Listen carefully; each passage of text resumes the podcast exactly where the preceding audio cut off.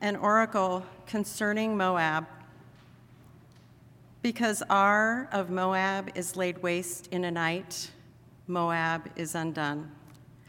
Because Kir of Moab is laid waste in a night, Moab is undone. He has gone up to the temple and to Dibon, to the high places to weep over Nebo and over Medeba. Moab wails. On every head is baldness, every beard is shorn. In the streets they, wear, they wear sackcloth. On the housetops and in the squares, everyone wails and melts in tears. Heshbon and Elealeh cry out. Their voice is heard as far as Jahaz. Therefore, the armed men of Moab cry aloud. His soul trembles.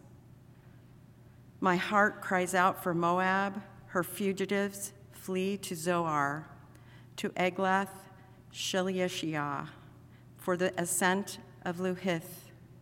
They go up weeping. On the road to Horonaim, they raise a cry of destruction. The waters of Nimrim are a desolation.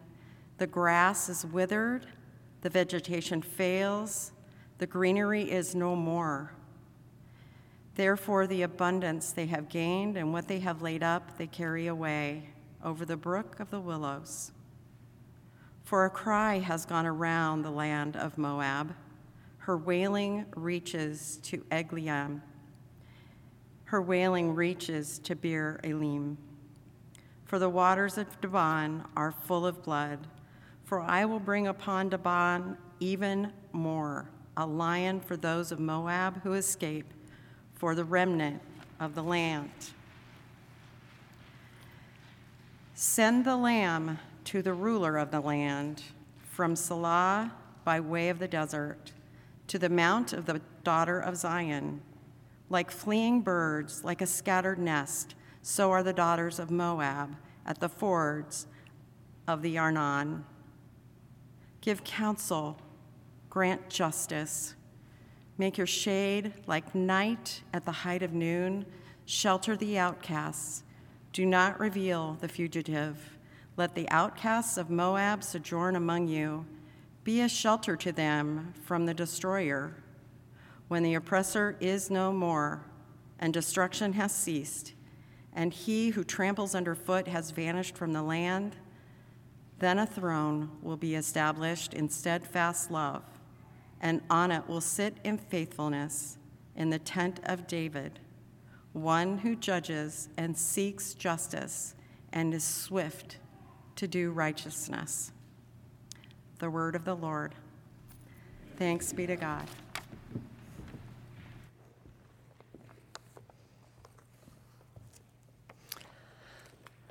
Well, would you please join with me in prayer?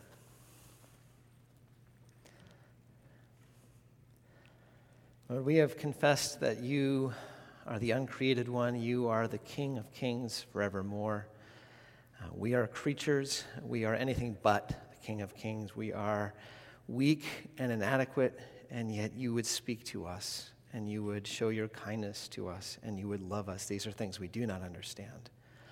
We pray, Father, now um, that as we consider this passage that is probably unfamiliar to many of us, as we consider this entire section of Isaiah, that you would help us to hear what you want us to hear, that you would make us wise, that you would make us more like Christ.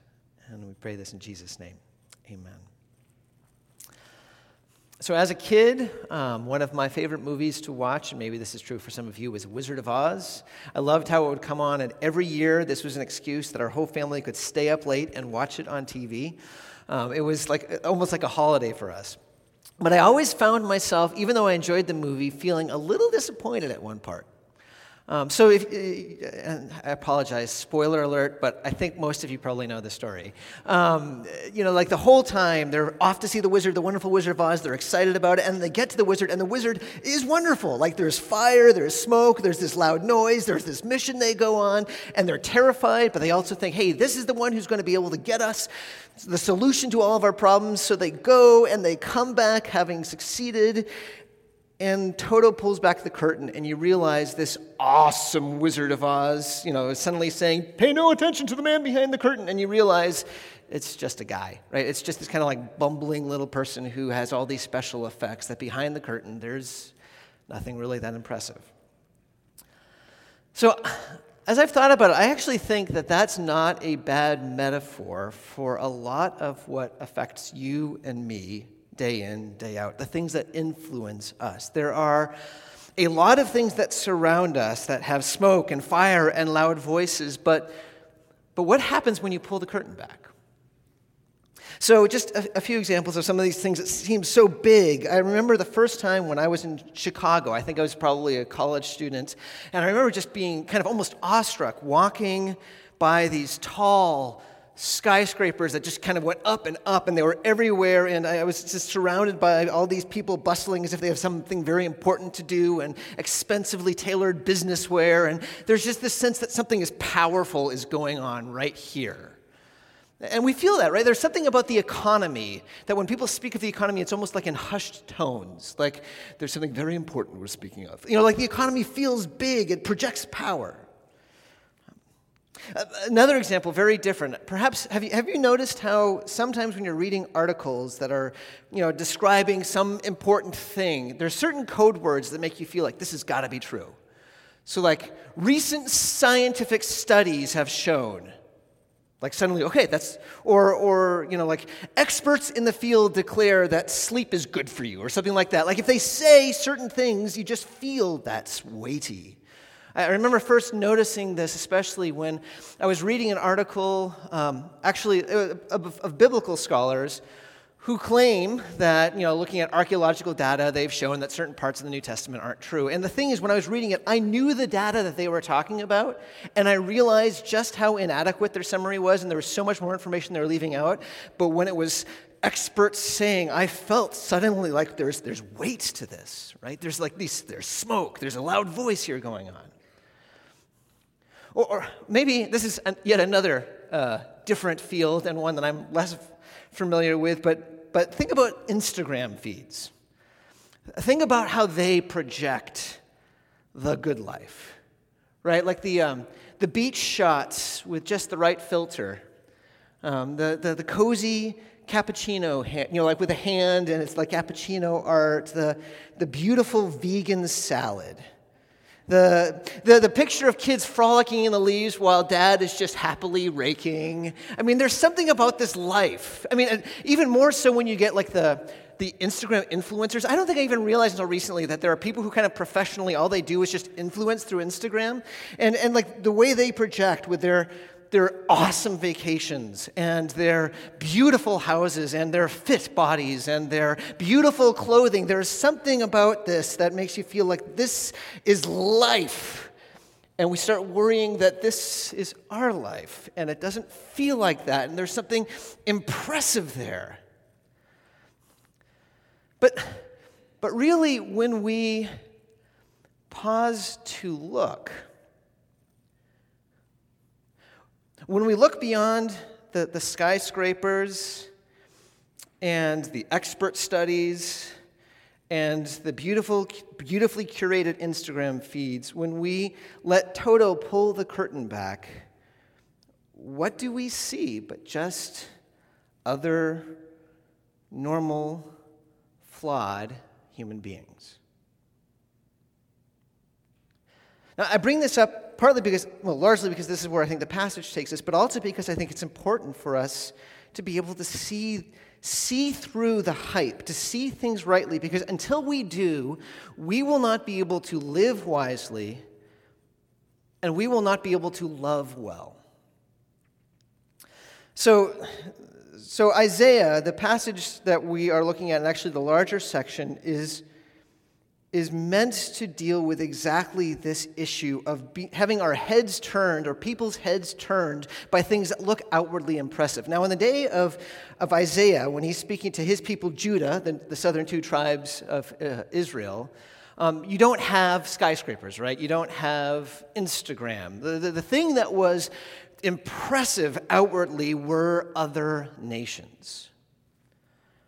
So, so Babylon and Assyria, they were like, you have this vision of these massive armies with their shining uh, metal. They are unconquerable. They're, they're like the New England Patriots of armies. You hate them, but you can't beat them. That's the problem. They, they were so strong.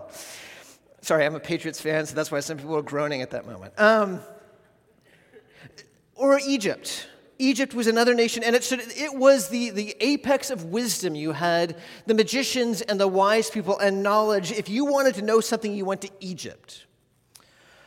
Or Tyre and Sidon. If there were an Instagram sponsor of the day, it would have been Tyre and Sidon. They were the merchants, they had all the wealth, all the glory. The nations around Israel seemed so big, so impressive, so strong, and correspondingly, God seemed comparatively small. And so, to address this, this failure to see, this lack of wisdom, we have what is sometimes described as the oracles against the nations. If you've ever tried reading through the book of Isaiah, this oftentimes as people start kind of getting slowed down because for about 11 chapters, 13 through 23, there is just a list of one nation after another nation after another nation, and it's very similar to the one that we just read. It is a fairly grim picture overall of terrible things happening. And, and what, what we need to understand is what's going on here is God is pulling back the curtain and exposing each nation for what they are through declarations of judgment.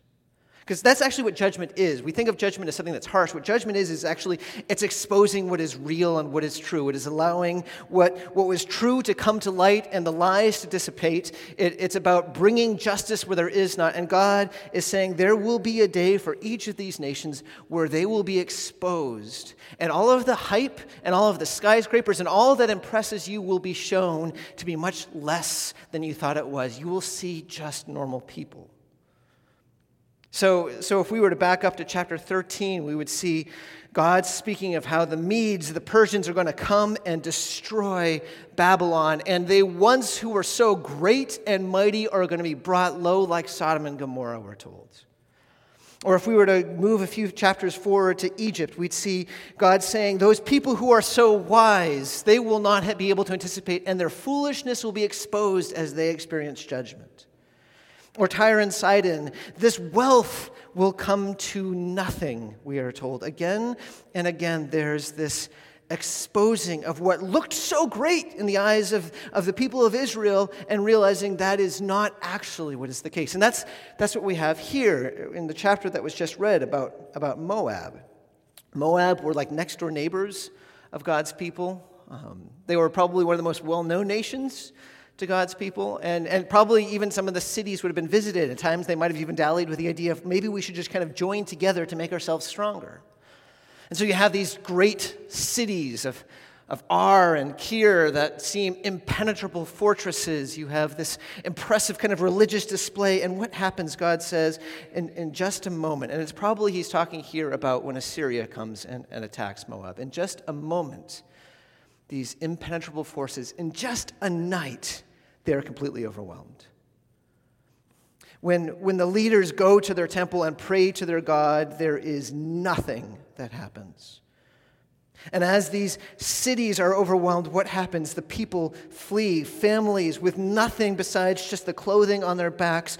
They, they flee southward, and the, the army just keeps on coming, and there's weeping as they see their cities being destroyed, and they keep coming down, and there's no food, and so the land gets destroyed because people are just finding food wherever they can until they get to the southern border. It is a hopeless, terrible picture that we see here. And the point of, of this story of these refugees who are being overwhelmed is, is no way to celebrate at their demise. Perhaps you even notice that there is grief that is expressed. Verse 5 says, My heart cries out for Moab. This is not a, a taunting, this is an exposing. This is God saying, Israel, my people, you are seeing these nations all wrong. They are not what they purport to be. In a moment, through my judgment, you will see, compared to the Lord of armies, they are nothing. They are just people, and that will be exposed. You know, in the New Testament, God continues to, to call us to see through facades, to see the things as they really are. So Jesus reminds us that you know, the treasures that we might want to store up, moth and rust destroy. Thieves break in and steal. Paul speaks of the former way of life that we once had, that we thought was the good life, does nothing but bring about shame and fruitlessness. Paul elsewhere speaks about how the cross exposes what we thought was wisdom to be actually foolish. Again and again, what we are being told is if we look through, if we see beyond, we will recognize things for what they are. So, I think God actually, uh, in, in different ways in his, his, his work in providence, is actually helping us to see there's different moments that kind of breaks through the exterior. Here, here are some examples. So I read this in the Atlantic magazine. It was not that long ago.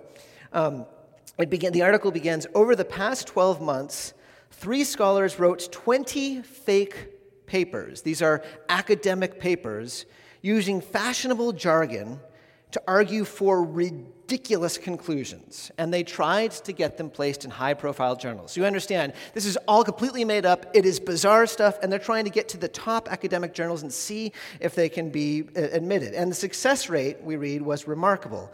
By the time they took their experiment public, seven of their articles out of 20 had been accepted for publication by serious peer reviewed journals. Seven more were still going through various stages of the review process. Complete nonsense. One, one of the questions that one of these articles was asking is Do dogs suffer oppression based upon gender? And this was the stuff that was getting published in these top academic journals. Now, we might say, yeah, well, that's, you know, gender studies or liberal arts, things are kind of weird. Well, here's something else that kind of, in the scientific fields, there is what's be called a reproducible crisis. That is, when an, uh, when an experiment is done, other people should be able to replicate it because that shows that the experiment's legit. Right now, in the most recent few years, two thirds of experiments that are being purported, you know, recent studies show two thirds have not been able to be reproduced. Which means two thirds of the stuff that we are saying, studies show, is not probably true. Now, my point is not to say that, that scholarship is worthless, that, that experts don't have us anything to teach us, but, but just to say, beyond the experts say, we have ordinary people who desperately want to get something published, who want promotion, who want a job, and, and things are said that aren't necessarily always trustworthy because it's just people. Or, or think about uh, 745 7th Avenue in New York City. This is a 37 story building in downtown Manhattan, a million square feet of real estate, valued over $250 million of, of steel and glass. And on the main floor, on this busy street in Manhattan, you have 150, was it like, it's like thousands of square feet, 150,000 square foot set of screens with ads and information. This is a building that projects power and energy and strength in Manhattan. And until 2008, the two words that were the strongest and biggest on that building were Lehman Brothers. And of course, Lehman Brothers is nothing as the economy collapsed because underneath this great edifice of the economy are, are people who do stupid things, right? Or I, I probably don't even need to kind of think through Instagram because we, we know that there is a fakeness about the carefully curated Instagram feeds. I was reading an article where a person acknowledged, you know, when she went on a vacation, she only showed the great pictures of, you know, like her outside in the pool. She obviously didn't show the picture of her being in the bathroom for an entire day when she was in Mexico. And, and she might have had a picture of her nicely tanned, but there were not all of the insect bites visible that she got. There was just this beautiful life, and all the other stuff is omitted. And And likewise, these, these influencers who project this perfect life, we know they are people who also get grumpy in the morning, get gas when they eat the wrong stuff, have, have arguments and don't get along with their in laws, feel lonely, feel at times depressed. Oftentimes, these, these lives that project beauty, if we see them clearly, we realize, I don't want that life. Now, maybe it seems like I'm saying something that's obvious at this point. We know that there is, there is something beyond the images, but the problem is, even if we know this here, there is something very powerful, very difficult about seeing beyond because skyscrapers and, and, and all of the imagery and experts say have an effect on us, and it is hard sometimes to look deep beyond and actually see what is true. But God says you need to. Because as long as these things are big, God will be small, and that will keep us from living wisely. Uh, this is what Israel's problem was. You might remember, if you, if you know the story, that, that in chapter 7 through 12, which is kind of like the part one that led to where we're at right now, we have King Ahaz, and King Ahaz is this king who, who is being told don't worry about the other nations. Trust me. And he instead trusts Assyria. And because he trusts Assyria, they get destroyed. Assyria itself comes back and wipes out Judah almost until there's only one city left. The point being, God was small, the nations were big, and so Israel was foolish.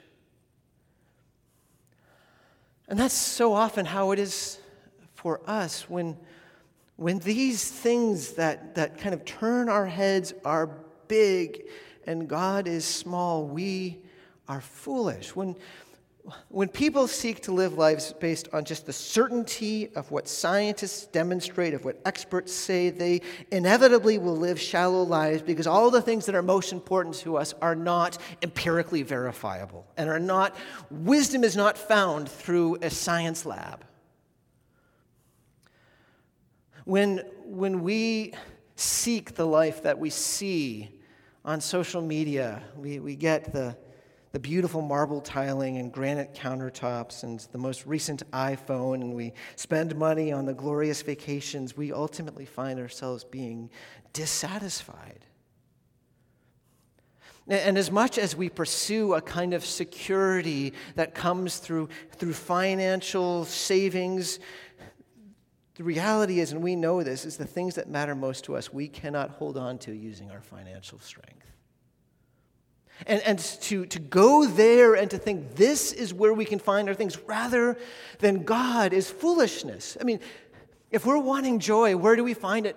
But only in Christ. If we're, if we're wanting security, if we're wanting wisdom, where do we find it? But only in Christ. The point is that if we want to live wisely, we must see beyond the curtain, beyond the facade, to see things as they really are and to see God as He really is, because that is the only way to wisdom. And that's, that's the first point, the first reason that we have this oracles, these, this set of oracles against the nations. But there, there's a second piece to this that is equally important that also is why not only God's people then, but we now need to hear these verses. So, going back to The Wizard of Oz, there's, um, I feel like there's kind of a mood change when that curtain is pulled back. I don't know if you remember the scene, but it's this kind of like gentle, bumbling guy, and he says, Yes, I'm nothing but a humbug. And, and like, on, on one hand, it's kind of irritating because this guy obviously like brought these people through this horrendous kind of situation, but you kind of feel bad for the guy, don't you? You realize this guy is clearly someone who's in over his head. And, and there's something about moving from him being this terrifying, loud voice and fire to this small, normal person that suddenly opens things up to allow us to feel compassion. And what's interesting is you see that very same movement in the oracles against the nations.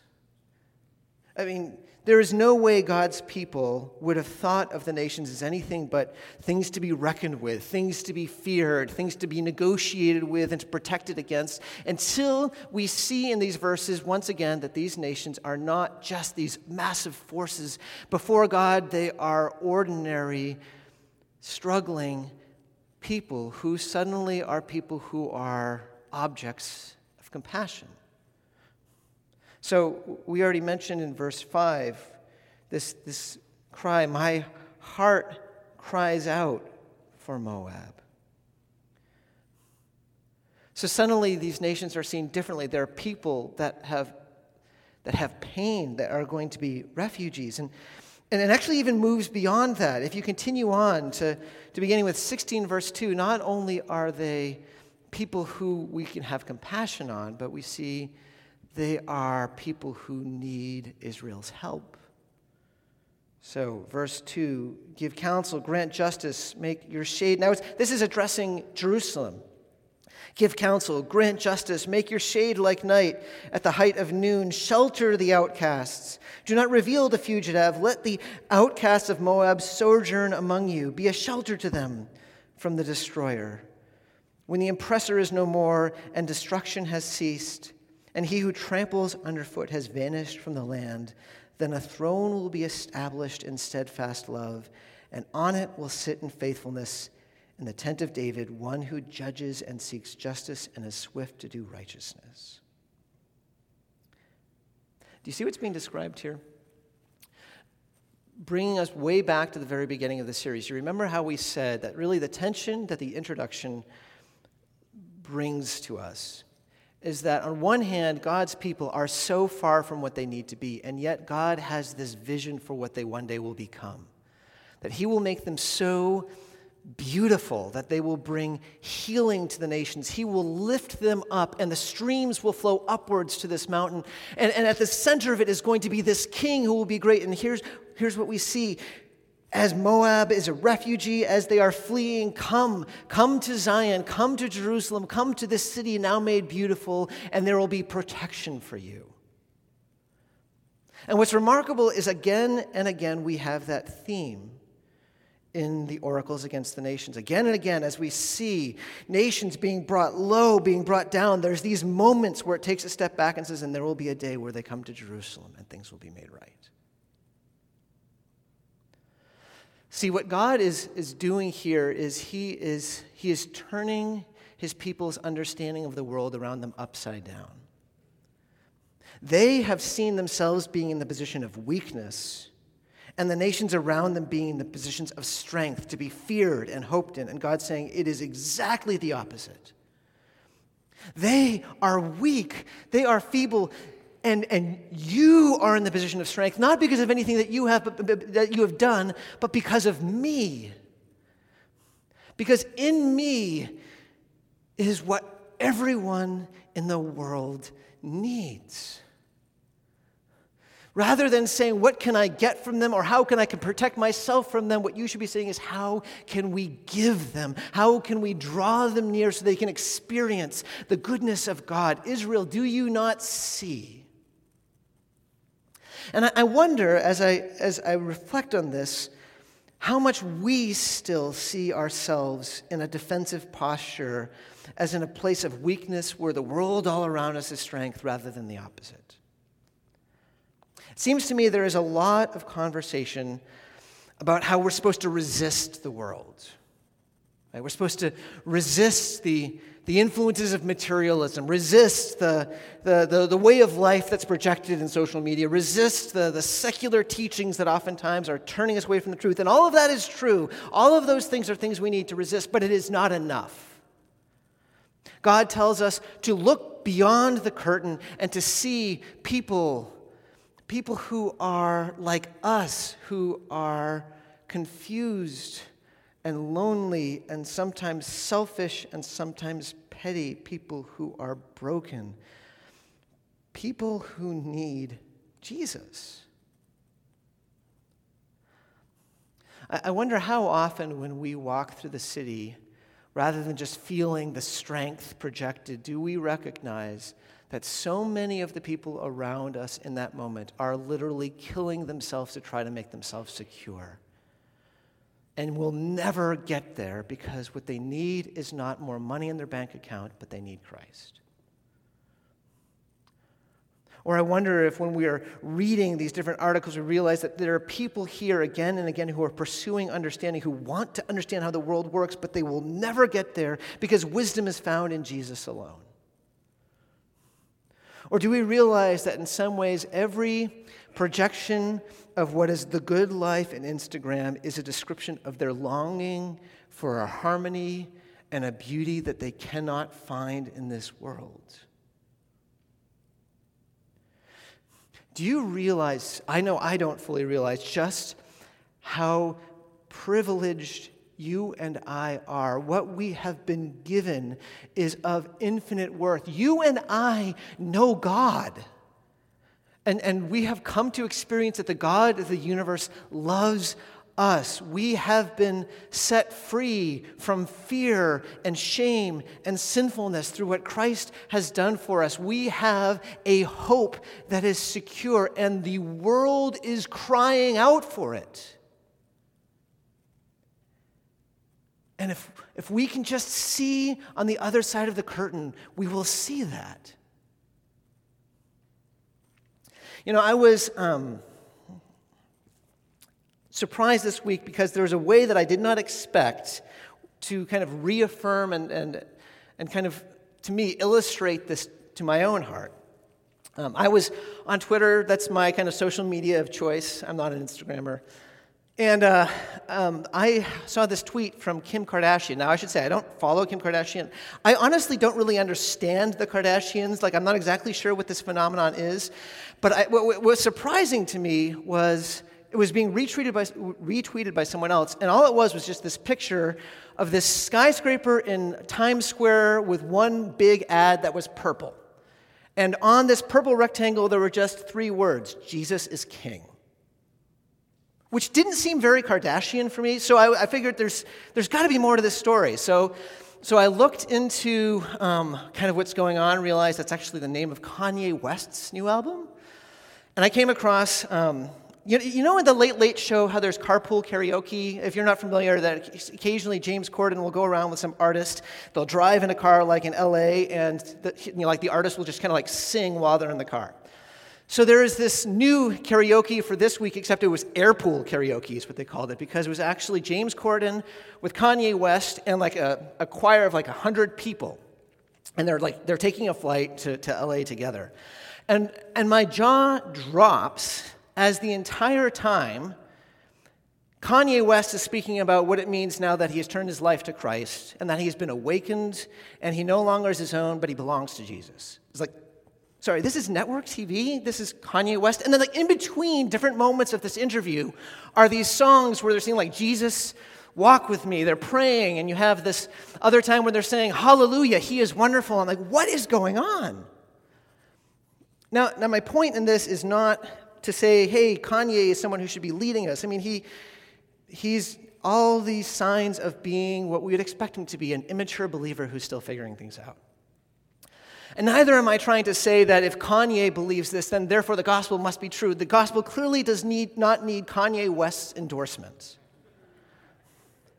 But what I am saying is there's something about this that should captivate our imagination and remind us that the Kim Kardashians and the Kanye Wests and the people who are flooding Times Square and our neighbors all around us that we sometimes try to keep up with, they are people who are hungry and thirsty, and they need Christ.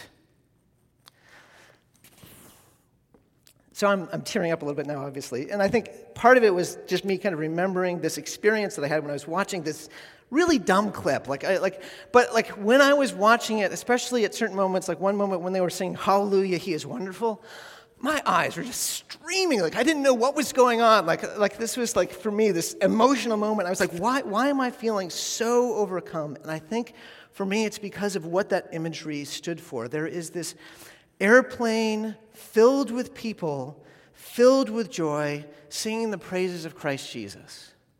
And I'm not saying I know what, the, what was in the hearts of those people. What I'm saying is that is the image that should captivate us because that is the hope of the world. The hope of the world is not going to be found in, in more finances or more Instagram pictures or whatever. The hope of the world, what people are longing for, what will one day be, what will bring people joy alone is Christ Jesus. And the thing is, you and I have this opportunity to be part of seeing that happen.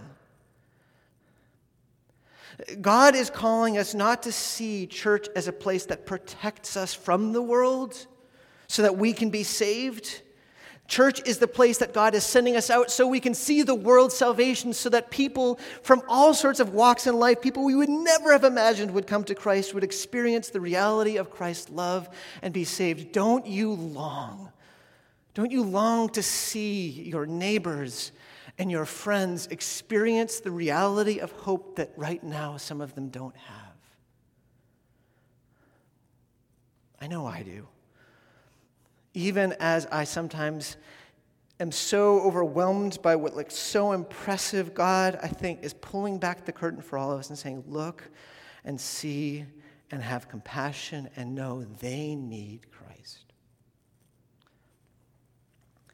I invite us together to take a moment in, in prayer, whether it's confession, as I know personally I fail sometimes to see this or live this out, or maybe even prayer praying longingly for people that we know who don't know Christ. Um, and I will lead us in prayer in a couple minutes' time. Would you please silently pray with me?